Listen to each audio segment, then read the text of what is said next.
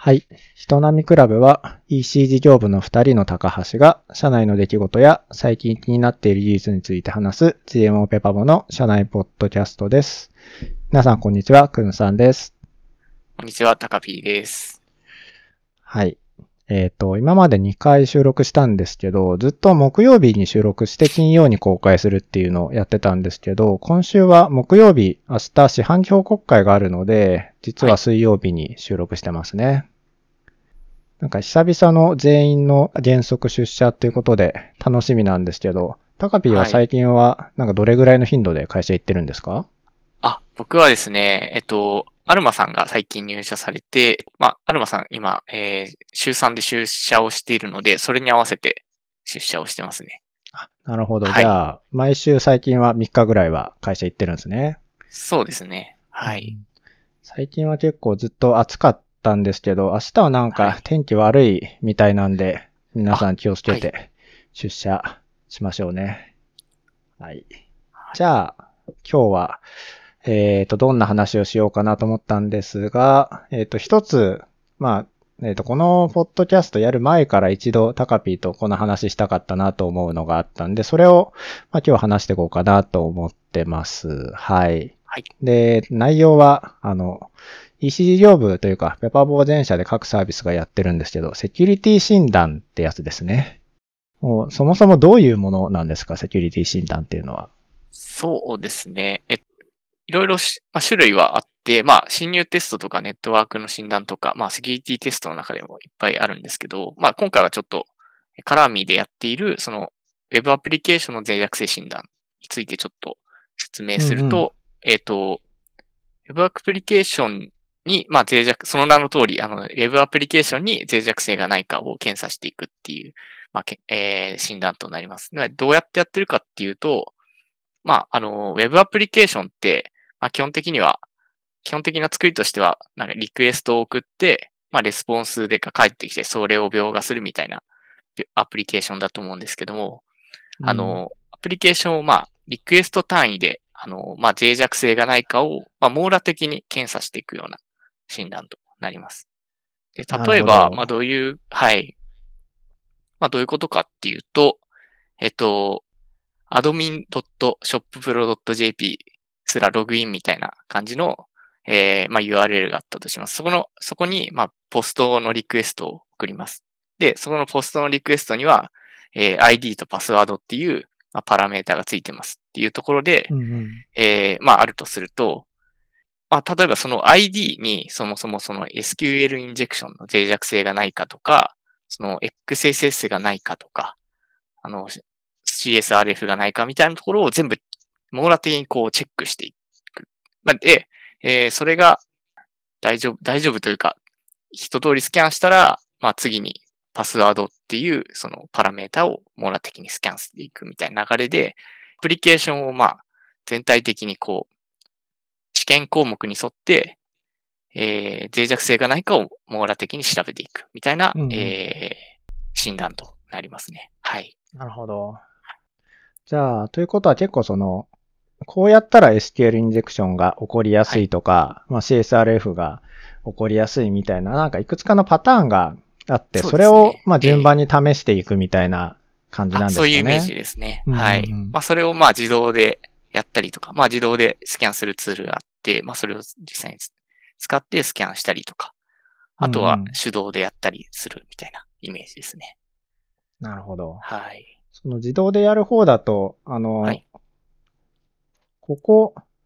1、2年やってない気もするんですけど、あの、GMO インターネットグループ全体のなんかホワイトハッカー研修みたいなのありましたよね、はい、そういえば。やりましたね。私もそれ参加して、はい。あの、資格みたいなのを取得しまして、今、あの、社員証にそのホワイトハッカーマークみたいなのがついてますね。あの終了するともらえるんですよ。あの、そのマークが。はい。っていうのがあったりします最近ないですね。うん、そうですよね。確かに。またあれやってもらえると嬉しいですけどね。いや、あれめちゃめちゃ良かったので、はい。またやってもらえると嬉しいんですけど、うん。まあ、ちょっと、あの、セキュリティ周りとかは、今他の、あの、イエライさんとか入って、まあ、うんうん、なんか研修みたいにやるみたいな話があったので、まあそこで、やっていくのかなとは、ちょっと今勝手には思ってるんですけど。いはいい。ですね。確かに。なんかあの研修の最後の、あの、カリキュラムというかが、なんか自分たちのサービスを、その、ツールで診断するみたいなやつだったんですよね、確か。あ、そうですね。うんうんうん。それはやりますね。でええ実際にそんそういう診断ツールみたいなのが、を使って、まあ、自分たちのサービスが安全かどうかっていうのを検証して、そのフィードバックを、まあ、サービスを開発してる人たちに渡して、おしまいみたいな感じでしたよね。あ、そうですね。うんうんはい。確かに。じゃあ、そうなると、その、まあ、自分たちでそのツールを使ってやるみたいな話もあったんですけど、はいまあ、絡みだとなんか具体的にどういう感じでセキュリティ診断をやってるんですか？えっとですね、えー、カラーミーでは、えっと、一応、年1回ですね、あの、シフトセキュリティ社というところの、うんまあ、外部の会社に、えー、診断をいた依頼して、実際にやってもらってます。で、まあ、どうやってやってるかっていうと、えっと、カラーミーでは、あの、脆弱性診断用の環境がありまして、まあ、フリスク環境って呼ばれているかんあの環境なんですけど、それに向けて、えー、リモートで、シフト社さんからリモートで、その脆弱性のスキャンを、とかしてもらっているという感じになりますね。なるほど。はいじゃあ、その、他の会社さんに委託してやっていただいてるあはいっていうことで、多分その自分たちでツールでやるのとはまたちょっと違ったやり方がされたりするんですか？いや、基本的には同じなんではないかなとは思ってますね。はい。まあ、基本的な流れは一緒だと思うんですけども、まあ、違うところとしてやっぱりプロフェッショナルなところがあるので、まあうんプラス、あの、アプリケーション特有の脆弱性がないかみたいなところを見てもらったりとか、っていうところが。あの、まあ、実際に違うところかなと思います。確か、その、準備の段階では、なんかどういうページがありますかとか、そのどこにリクエストするといいですかみたいな、なんか調査表みたいなものも確かあるんですよね。そうですね。えっと、その、セキュリティ診断の費用が、そのリクエスト単位になるんですよね。うん、なるほど。ど。ポストリクエスト、まあ、ログインみたいな組み合わせで、それが何リクエストあるかみたいな感じで、まあ、見積もりをしていくんですけども、まあ、その見積もりは、まずあっちの会社、えーセキュリティ会社が、なんていうんですかね、クローラーみたいな感じで、そのリクエストを洗い出してくれるんですよ。リクエスト数を。で、これでいいですかっていう風な見積もりが来て、まあ、実はこういうリクエストも隠れてるんですよ、みたいなことを、まあ、やり取りして、えー見積もりが決まっていくっていう感じになります。なるほど。なはい。じゃあ、やっぱりその点で、こう、一度やりとりがあったり、そのツールでまずやってみて、こうですかっていうのに対して、い、やいや、実はツールだと見つかってないんですけど、ここもあるんですよ、みたいなのが、まあ、あるので、そういうやりとりとか、実際の、えっ、と、診断そのものだったりを、まあ、一緒に他の、えっ、と、会社さんでやってもらってるっていうのに、まあ、結構メリットがある感じなんですね。そうですね。はい。うんなるほど。で、結構その、さっきその、振り付く環境っていう話してましたけど、ええこう、診断、いきなり本番環境にそういうことやられても、やっぱり困るわけですよね、おそらく。そうですね。なんかその辺のこう、準備とかは、どういうことをやったり、どんな風に進めてるんですか？そうですね。もともと、その VM 環境にフリスク環境が、まあ、ほぼインテグレーションと同じようなものがあるので、まあ、準備としては、ソースコードを最新にするとか、うんうん。とかですね。あとは、その外部にメールを飛ばさないように、あの、あするとか、あ、なるほど。他の決済会社にリクエストを飛ばさないとか、うんうん。そうですね。外部連携してるところを塞いだりみたいなところをうんうんやっていくっていう感じですね。なるほど。はい。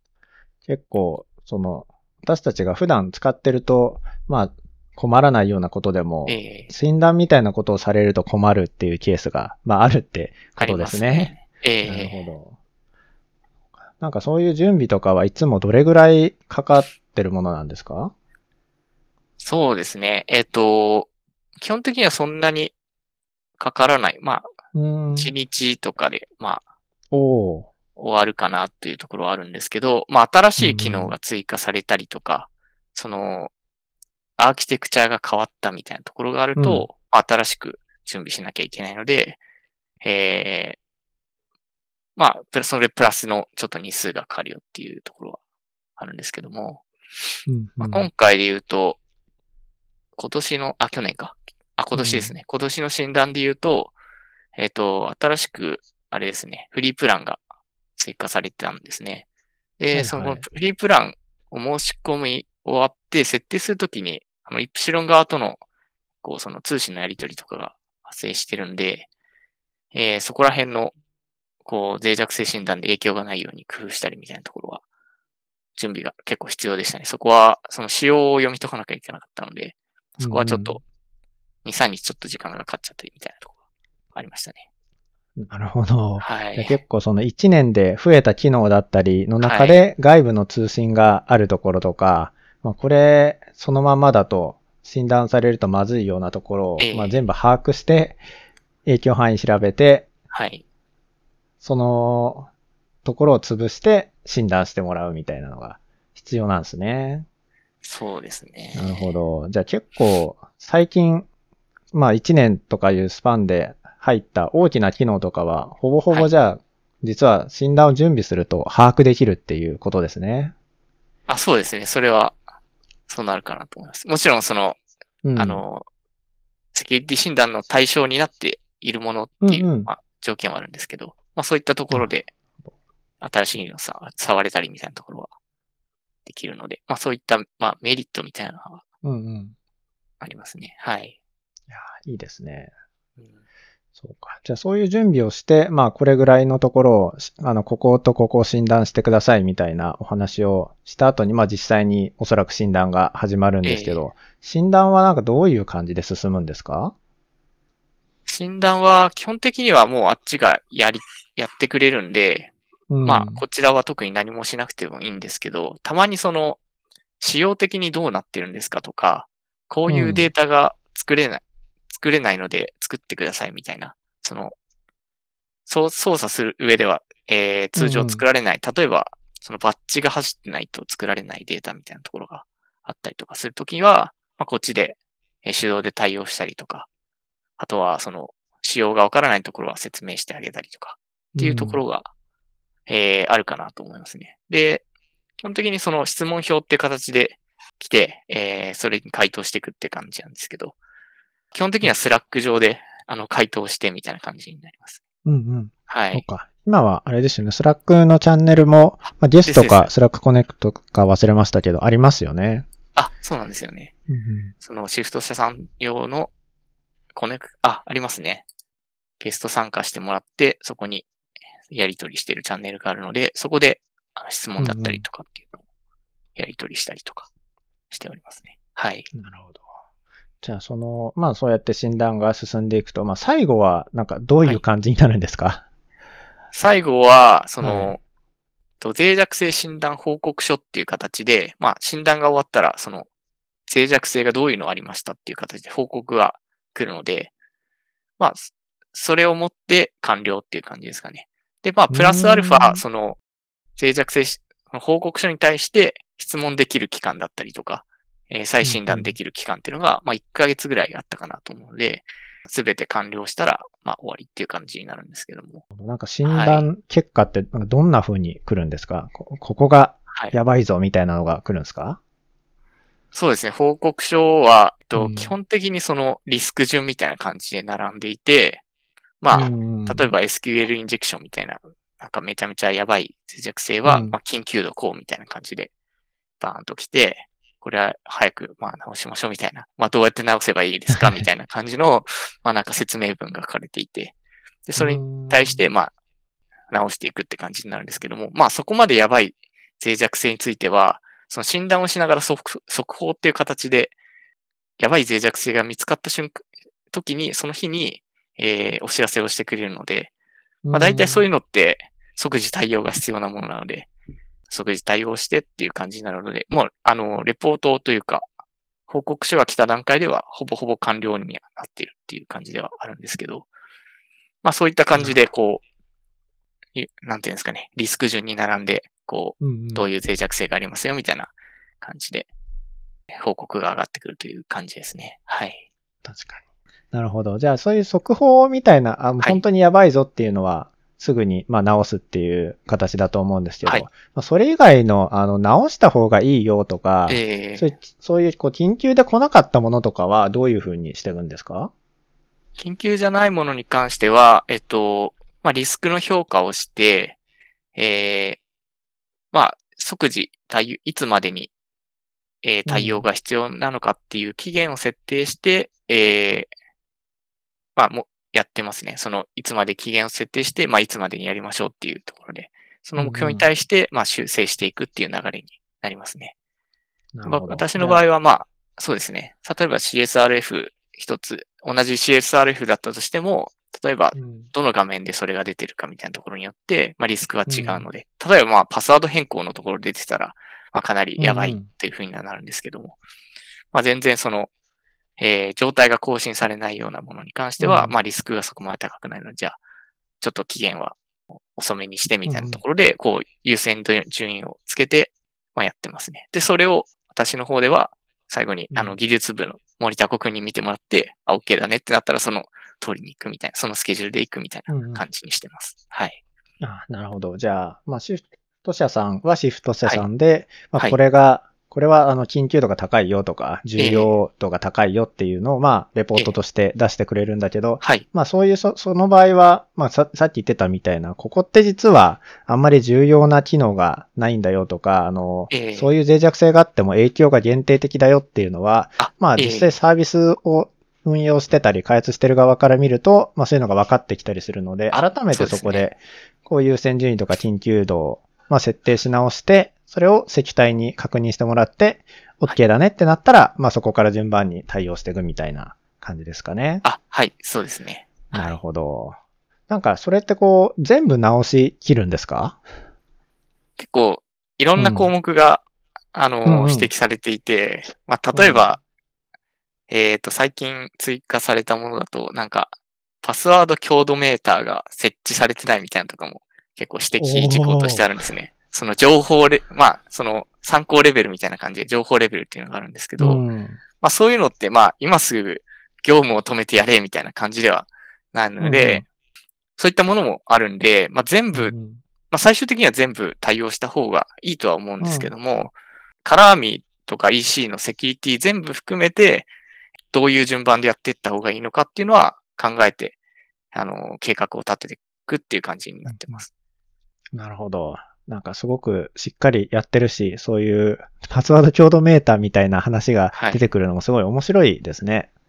そうですね。結構年々、あの、項目が追加されてきたりとかするので、うんうん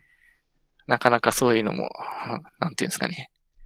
まあ、近年どういうのが注目されてるかみたいなところが分かってたり、分かってきたりするので、まあ、そういうところは面白いなと思いますね。確かに。はい。まあ、今の、も、まあ、モダンなっていうのはあれですけど、まあ、一般的な Web アプリケーションであれば、こうあるべきとか、こういうのが望ましいっていうのも、まあ、セキュリティの観点から結構指摘、まあ、指摘いただいたりとか、情報いただけるっていうのは一つ、なんか他社さんにお願いしてるメリットっていうところはあるんでしょうね。そうですね。なるほど。わかりました。なんか一通り、ちょっと自分が話したかったなという、このセキュリティ診断についてっていうテーマでは、一通り話せたかなと思うんですけど、なんか高ピ追加でこれ言っとかなきゃみたいなものありますか？いや、特に話うん切ったかなというか、一通り話、あの、脆弱性診断については、お話できたかなとは思いますね。まあ、そうですね。今今私がいろいろ準備したりとか、そのシフト社さんとのやりとりとかしているんですけども、ちょっと後継者が欲しいなというところはあるので、えー、ちょっと来年とか、